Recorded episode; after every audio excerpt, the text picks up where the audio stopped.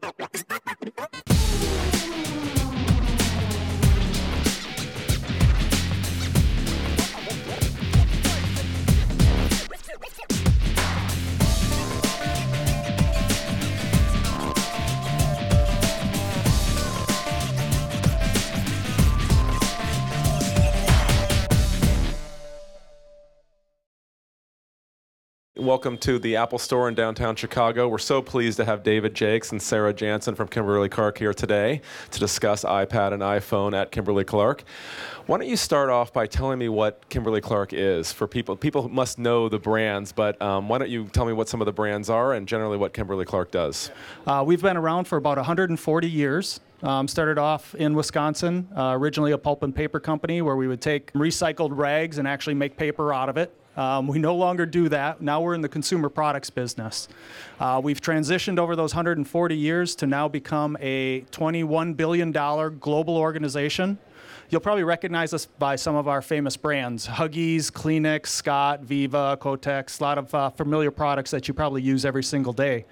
We've got the number one and number two brands in about 80 countries around the world. We sell in about 140 countries around the world. So you can see we've got a lot of activity, a lot of global activity within our organization.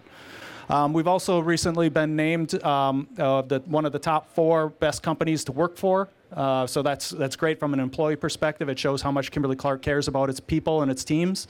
And we're also uh, got many other accolades about most ethical company to work for and a couple others. So it's really exciting that some of the products that we use, there are a lot of one-time disposable type products, but we've come a long way from a sustainability and a, a recycling uh, perspective in order to be where we are today.